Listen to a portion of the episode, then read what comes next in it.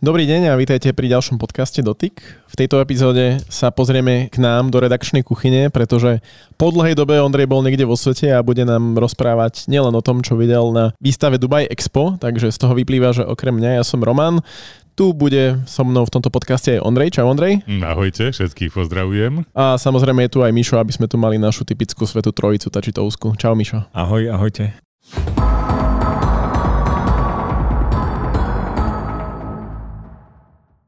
No Dubaj Expo, Ondrej, čo to je zač? Pretože ja teda poviem taký môj pohľad, ja som videl, že dobre v Dubaji je nejaká výstava, je tam slovenský stánok, sme vodíková veľmoc a to je výstava, ktorá, ktorá trvá pol roka. To je akože pre mňa nepredstaviteľné, že ako toto môže trvať pol roka, pretože však aj Michalani, čo sme chodili po svete, tak vždycky tie výstavy trvajú pár dní, maximálne týždeň a teraz v Dubaji, že pol roka. Ej, že čo je to teda za výstavu? Tak predovšetkým je to Expo 2020 hoci je rok 2021, lebo to bolo preložené z minulého roka. Že prečo je tak dlho trvá? Osobne si myslím, že je to dané tým, že tá výstava je obrovská. To je, typoval by som, že je to tak 10 futbalových ihrísk. A na tejto ploche sa to e, realizuje. A to, čo som ja mohol urobiť za 3 štvrte dňa, bolo no, kvapko v mori, dá sa povedať. Takže urobil som nejaké povinné jazdy, ktoré tam som chcel zabsolvovať, ale nemôžem povedať, že by som nasal kompletne tú atmosféru. A zároveň ten Dubaj je taký turistický raj, tak osobne si myslím, že tých ľudí sa tam vymení strašne veľa. Takže aj pre mňa je to prekvapenie, že myslím, že 31. marca, že to trvá, takže dá sa tam ísť relatívne. Naozaj aj zo Slovenska je to zrealizovateľné. A zatiaľ, čo viem, tak slovenský pavilón sa to volá, nie stánok. Slovenský pavilón naštívilo 200 Slovákov. Takže ja hádam ich bude viacej. No, tak či tak, trvá to do toho 31.3., takže ak chcete, tak naozaj sa dá na to ísť pozrieť. A prečo by tam niekto išiel? Ja som to vyhodnotil tak, že ono samotný ten Dubaj je zaujímavý. Také modernejšie Las Vegas, keď to ja tak poviem. Tá expo, výstava expo je, že keď chceš ochutnať s výnimkou Slovenska by som povedal, keď chceš ochutnať na jednom mieste tie jednotlivé krajiny, tak je dobre tam ísť. Ochutnať myslím, že naozaj, že zješ tie ich typické potraviny a kúpiš si ich tak to naozaj je možné zrealizovať na tejto výstave Expo 2020 a zároveň sú tam no povedzme, že tie krajiny vystavujú to, čo ich charakterizuje. Takže máš taký svet v hrsti. A nemusíš cestovať strašne ďaleko, stačí ti ísť do, do Dubaja a stretneš sa reálne teda s tými ľuďmi, lebo každá výbava toho, každého pavilónu je teda natívna, takže nie sú to nejakí nastrčení ľudia a jednoducho môžeš sa, môžeš sa porozprávať môžeš si to prejsť, ten svet, s tým, že ja si myslím, že také dva, dva dní je tak, že to prejdeš naozaj kompletne celé a máš, máš všetky zážitky. Ale v skutočnosti je to cirkus, z môjho pohľadu. To znamená, že ideš na atrakcie, ktoré absolvuješ a si šťastný z toho, že to absolvuješ. A rady sú, pri lepších stánkoch sú rady tak, že budeš čakať pol hodinu na vstup. Ako to vyzerá v súčasnosti na takej výstave? Potrebuješ, ja neviem, nejaký uh, COVID pass alebo Green pass, alebo jak sa to volá teraz? Kontrolujú ťa tam, alebo ako sa na teba pozerajú ako na e, Slováka alebo na nejakého zúčastneného? Musíš vedieť, že aké sú pravidlá, oni to teda v tomto prípade zverejnili, ale sú také zaujímavé. Na to, aby si vstúpil do Dubaja, potrebuješ mať COVID pass, nie starší ako 72 hodín. Nikoho nezaujíma, či si očkovaný alebo nie. Inými slovami, že či máš ten Green Pass, to je teda vizitka toho, že si očkovaný. Ale musíš si zabsolvovať nie starší ako 72 hodín COVID-19 PCR test. Takže nie nejaké srandičky, ale proste zrealizované skutočné vyšetrenie, stojí to 60-70 eur, takže s tým treba proste počítať, že si to zaplatíš, lebo to je v tvojom záujme, že to nie je, že, si, že máš nejakú chorobu, že by to štát slovenský preplatil. V tomto prípade si to zaplatíš sám. Na to, aby si vôbec nastúpil do lietadla, ktoré smeruje do Dubaja. Ja som napriek tomu, že som absolvoval tento 72-hodinový PCR test, a to je ešte dobrá otázka, že odtedy, odkedy sa ráta tých 72 hodín, lebo ono v niektorých vyšetreniach je to tak, že ťa vyšetria a do 48 hodín ti dajú výsledok a teraz, ak sa to ráta od toho pôvodného času, kde, kedy ti to vyšetrili, tak vtedy ty máš v podstate zo pár hodín na to, aby si doletel do toho Dubaja. Dobre, čiže keď sa o tom takto bavíme, tak v jednoduchosti povedané, že nemá to možno až tak nejakú výpovednú hodnotu ale, alebo logiku, ale potrebuješ proste mať ešte nejaký doplnok a to je teda pri to si určuje ako krajina, hej, to tieto pravidlá. Toto som hovoril o tom, že vstup do Dubaja. Ešte nie sme na Expo. Expo má zasa svoje pravidlá a tých nezaujíma výsledok PCR testu.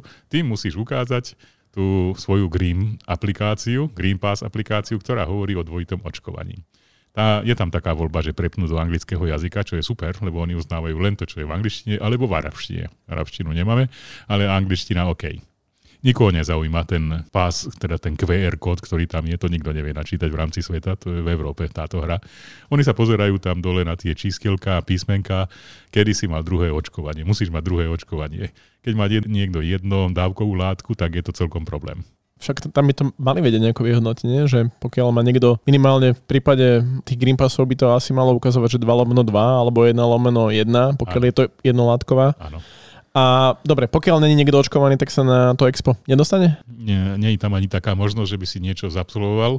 Musíš sa dať dvakrát zaočkovať a potom môžeš ísť. Dobre. A, a na to, aby si odletel, lebo môj kolega z Českej republiky, ktorý mal letieť so mnou, tak on, jednoducho, on si myslel teda, že mu stačí to dvojité očkovanie, tak prišiel k leteckej spoločnosti Emiráty, ale v Prahe, a samozrejme, že jeho let mu prebúkovali na deň o 24 hodín, aby to vôbec stihol a aby mohol odletieť iným letom, lebo proste nedovolili nastúpiť do toho lietadla.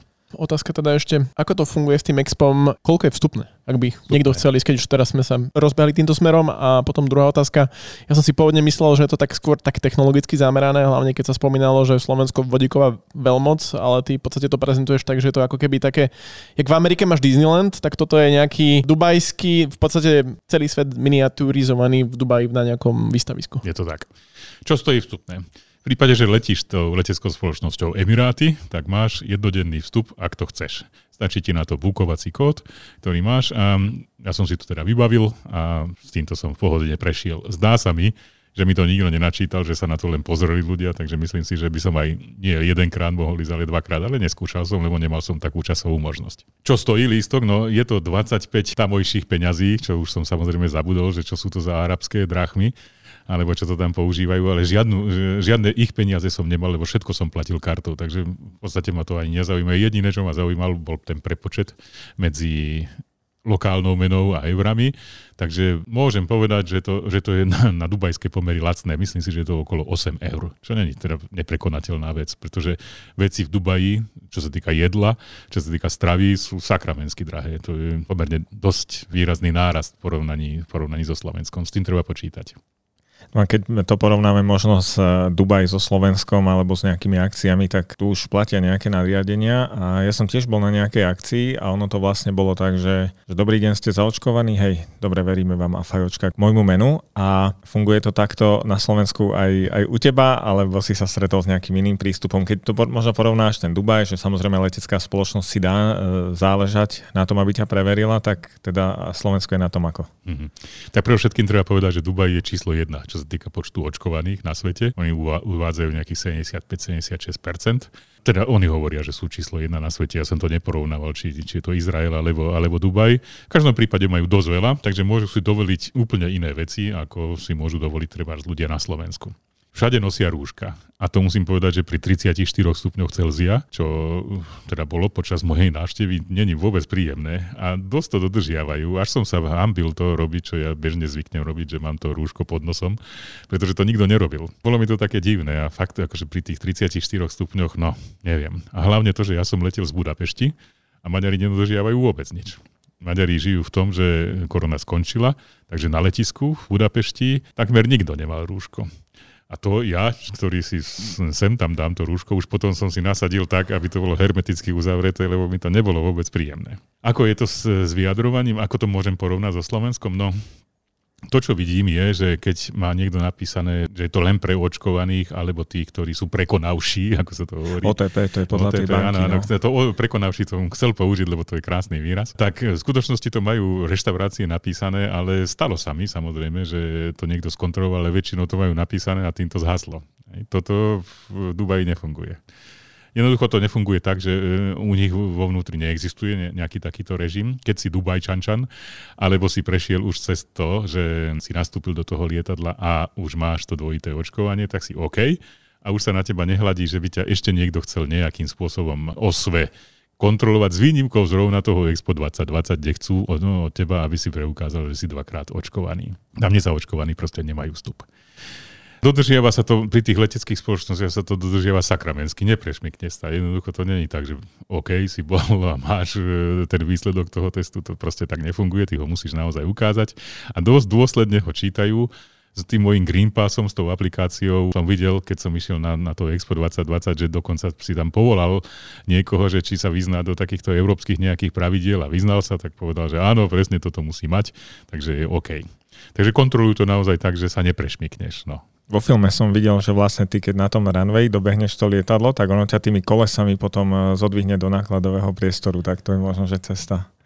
To môže byť cesta. A neviem, či to bol dokument, alebo to bolo niečo... To cestovanie, keď teda voľne k tomu prídeme, tak to cestovanie je tak, že počas letu by si mal mať rúško, čo teda naozaj minimálne po vzlete kontrolovali. Tam som letel na spoločnosťou Emiráty, Emirates a naspäť som letel low costom Fly Dubai.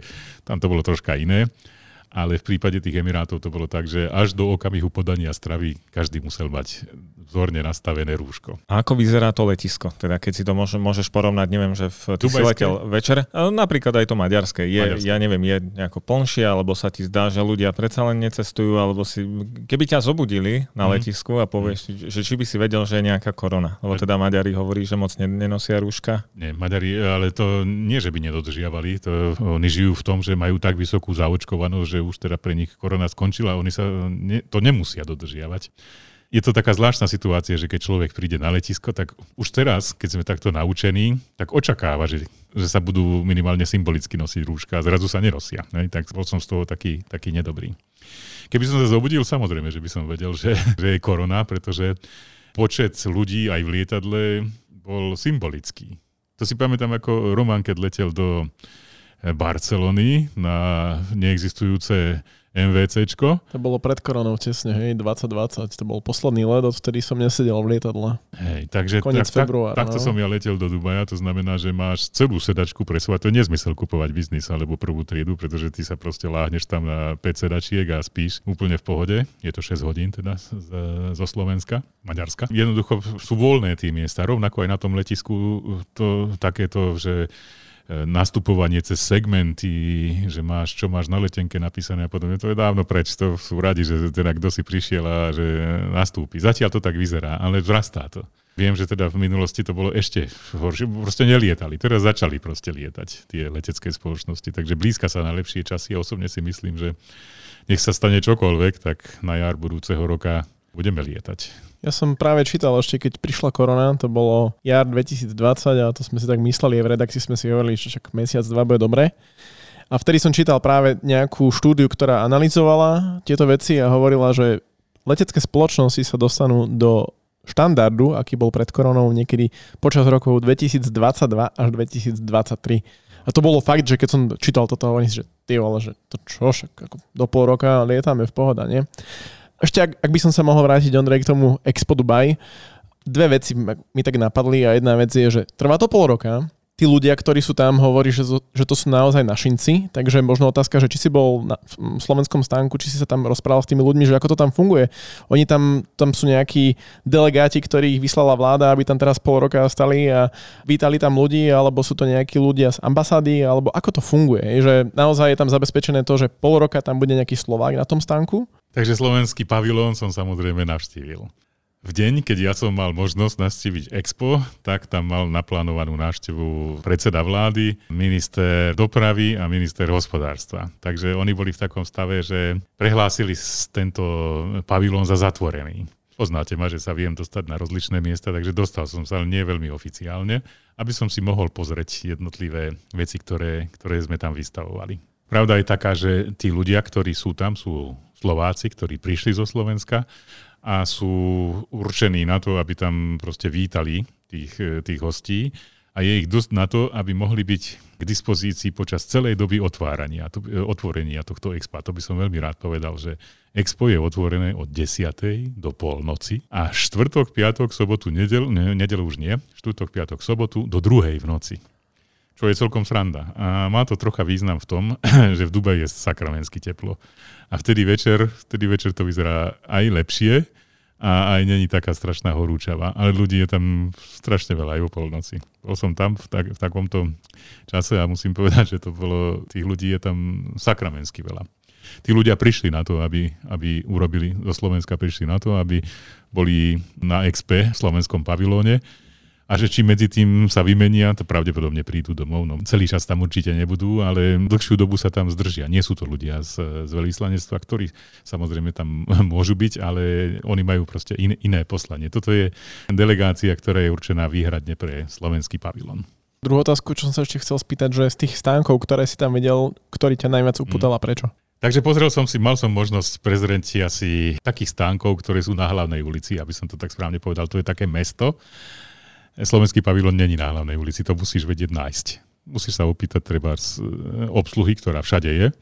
A oni ti povedia, že kde to tak zhruba je, ale povedia ti to vtedy, e, alebo na základe toho, že sa pozrú do svojho informačného systému. Samozrejme sú tam mapy a podobne. My nie sme teda medzi tými krajinami, ktoré by nevyhnutne každý musel vidieť, že áno, je tu slovenský pavilon. Musíš si to proste vedieť nájsť. To by som rád povedal, že to proste takto je. Ja nehovorím, že to zle, ale je to takto. Tie, ktoré sú na hlavných uliciach, tak to sú štáty, ktoré ma celkom prekvapili. Napríklad Saudská Arábia, Egypt, je tam Rusko, Veľká Británia, Nemecko a podobne. Osobne sa mi najviacej páčila prezentácia Saudskej Arábie. Dovtedy som túto krajinku až tak veľmi nevnímal. Potom som sa pozrel aj na mapu, že teda čo to je za obrovskú krajinu v tomto Perskom zálive je to jedna z najväčších krajín, čo, čo je tam, tam ako tie Spojené Arabské Emiráty, to je len sranda. Kuwait, to je také volačo. Irán, Irák tiež maličké. No, Irán je trocha väčší.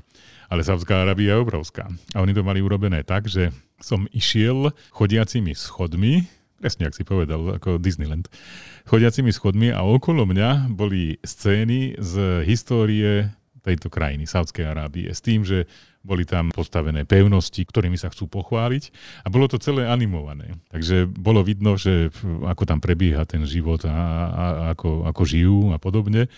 Bola tam káva turecká, tak celkom som, som si teda skúsil som, že ako, ako to je. Dalo sa tam všetko možné pokupovať a podobne.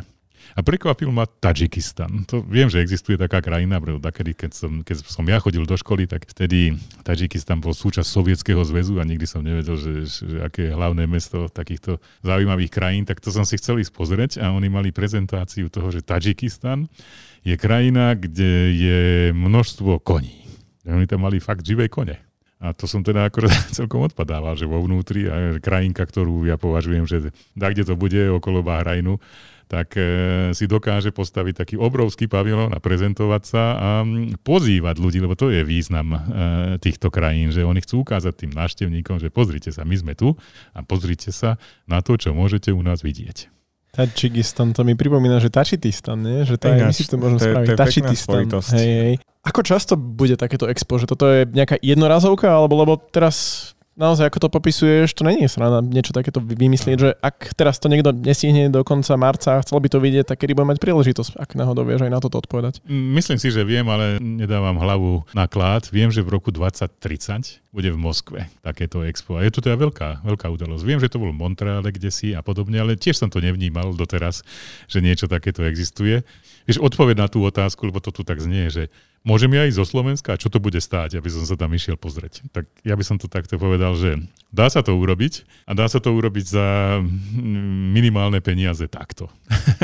Odletíte večer z Budapešti 22.40, využijete to, že ten let bude prázdny a urobíte z toho ekonomickej triedy e, salónik prvej triedy a vyspíte sa tam ráno s tým, že o 6 ráno vás vyhodia von na letisku. Mňa potom, ako ma vyhodili, a to by som rád povedal, ešte raz samozrejme otestovali na COVID-19 a to arabskými testami. Takže dneska mám aj arabský testy, ktoré som absolvoval priamo v dubajskom letisku, ale výsledok hneď nebol známy. Tak manželka sa ma potom pýtala, že čo by bolo, keby si mal pozitívny. Nemal som, takže neviem to povedať. Bol som negatívny a dostal som to o 12 hodín neskôr a bolo mi to fajn, že som potom sa mohol preukazovať pri ceste späť, že ja mám vaše testy v arabštine písané. Tak to bolo super. Takže o 6 ráno, no povedzme, že o 7. o 8. je človek vonku po všetkých ceremoniách a o 10. otvárajú expo. Povedal som, že dva dni, takže treba jednu noc prespať.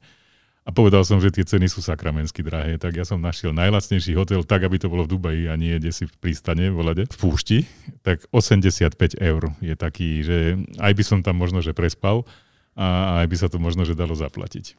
No a ideme potom už e, druhý deň zasa naspäť, zasa do tej Budapešti lebo to je najlacnejšie, tak povediac. No a máme dva dní v sebe a tá letenka vás vyjde na nejakých 600 eur.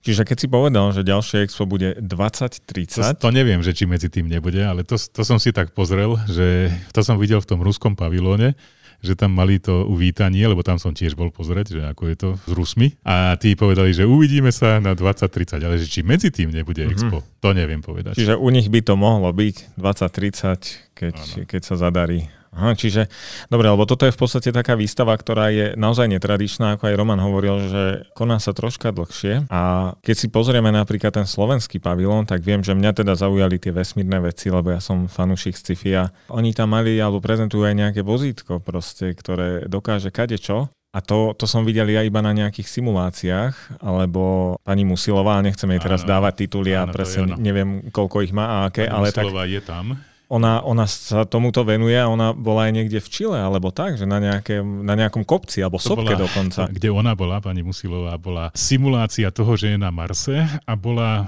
nemyslím si v Peru, ale kde si v Amerike to bolo, kde boli na takej púšti, kde sa simulovali tie podmienky, že nikto okolo nich nie je a že dokážu prežiť v takom izolovanom prostredí. Nie je to samozrejme atmosféra, ktorá je na Marse, ale mali takú atmosféru vytvorenú v tom ich minisvete, v tej, v tej ich bunke. Pani Musilová je súčasťou eh, prezentácie slovenského pavilónu, ale ja by som rád povedal ten môj osobný názor, že bol som napríklad v českom pavilóne. Česi samozrejme to zobrali tak, ako by som to ja celkom aj dobre hodnotil. To znamená, je tam plzenské pivo a to chcem povedať, že to je v Dubaji volačo, lebo v Dubaji sa ako opiť, na to treba si zobrať požičku. Jednak to sakramensky stojí a jednak človek nenájde a hlavne ak je Ramadán, tak proste sa nenájde akože nejaký alkohol, to je veľký zázrak. Takže Česi proste tam rozbalili točený, točený Plzeň, ale za zaujímavé ceny, no v Česku by to neprešlo, v Dubaji áno gulášik. No proste ich jedla, taká iná atmosféra trocha ako my. My sme v segmente toho celého výstaviska, ktorá sa volá, že Mobility. A my sa tam prezentujeme, ako že my máme to vodíkové auto, ktoré naozaj tam je a vyzerá výborne. To navrhoval človek, ktorý stál pri zrode viacerých aut Ferrari. Je tam to vesmírne vozidlo, také, ktoré vyzerá, že bude, bude chodiť a je tam taká simulácia takého vrtulníka. Potom sú tam hlavne zvonkajška, sú obrazy prírodných krás Slovenska. No a to je tak zhruba všetko. Ale ten, čo si, čo si odnesie toho, ten návštevník, tak povie si, že Slovensko to je tá, to je, to je tá krajina, kde ľudia chodia s vodíkovými autami a zároveň väčšina z nich smeruje do vesmíru. A toto osobne si myslím, že nie je pravda, keď žijem na Slovensku. Takže prezentujeme niečo, kde by sme chceli byť, ale nemyslím si, a nechcem nikoho urážať, alebo hovoriť, že je to zlé alebo dobre, len konštatujem, že ten obraz, ktorý vytvárame na Expo, je podľa mňa iný, ako keď zažije to človek, ktorý príde sem a bude očakávať, že taxi, ktorý príde na letisko, bude na vodíkový pohon. Toto sa nestane ten vodíkový autobus, eh, pri ktorom sa fotil aj minister z eh, hospodárstva, si videl? Bol tam eh, v tom čase, keď si tam bol aj ty? Nie, bol, bol tam také vozítko, také maličké, ale akože veľký autobus som nevidel som tam. Videl som Sulíka, som videl ako teda, oni ukazovali ten slovenský dom, zrovna v tom čase, keď som tam bol v usporiadateľskej zemi, takže ukazovali, že ako to je. Sú tam také, taká virtuálna realita je tam taká, že sa dá ako keby dotknúť slovenských niektorých historických vecí a zároveň išli sa oni pozrieť potom na prezentáciu e, Spojených Arabských Emirátov. Takže videl som ich, ale nechodili s vodíkom, ani som nevidel ten autobus. Salaš teda nebol ani nejaký ten, ako sa volajú tí salašníci? Bačovia. Bačovia, hej. Brinzové ja halušky, ja, vieš, akože brinzové, ja som, jasné. Áno, ja som, no? ja som to čakal, že áno, toto je pre nás charakteristické. Ja neviem, či by ten e, Arab, čo by on urobil, keby vypil džinčicu. To mm. neviem teda momentálne povedať, lebo na to sa musíš narodiť. Rovnako aj keď chceš zjesť brinzové halušky, tak musíš byť podľa mňa Slovák, lebo ináč je možné, že to dlho neostane v tebe. Ako si mi predstaviť, že možno keby to bolo v nejakej inej krajine, tak to môže byť, že dajú ti tam žinčicu, halušky a vedľa toho potom pálenku, ale ako si ty hovoril, predsa len v tom Dubaji s tým alkoholom to nie je až taká sranda. Takže možno, že kvôli tomu teda si povedali, že OK, um, slivovicu alebo nejakú inú icu nechajú doma radšej. Tak ale pri takých teplotách zase není problém sa opiť, zase vieš. Hej, no tak Ideš trošku na to z niečoho, to vyplýva. Že Dáš si trochu žinčice nepijú. a za 12 hodín faraónová pomsta. Potom hneď budeš hore vo vesmíre a aj keď budeš síce nohami v Dubaji, ale hlavou budeš niekde vo vesmíre, že... Teraz Metánom. to dáva význam. Teraz som to pochopil, že prečo sme išli do toho vesmírneho a vodíkového pohodu. Tuto je. Tá teplota to vlastne mohla spôsobiť.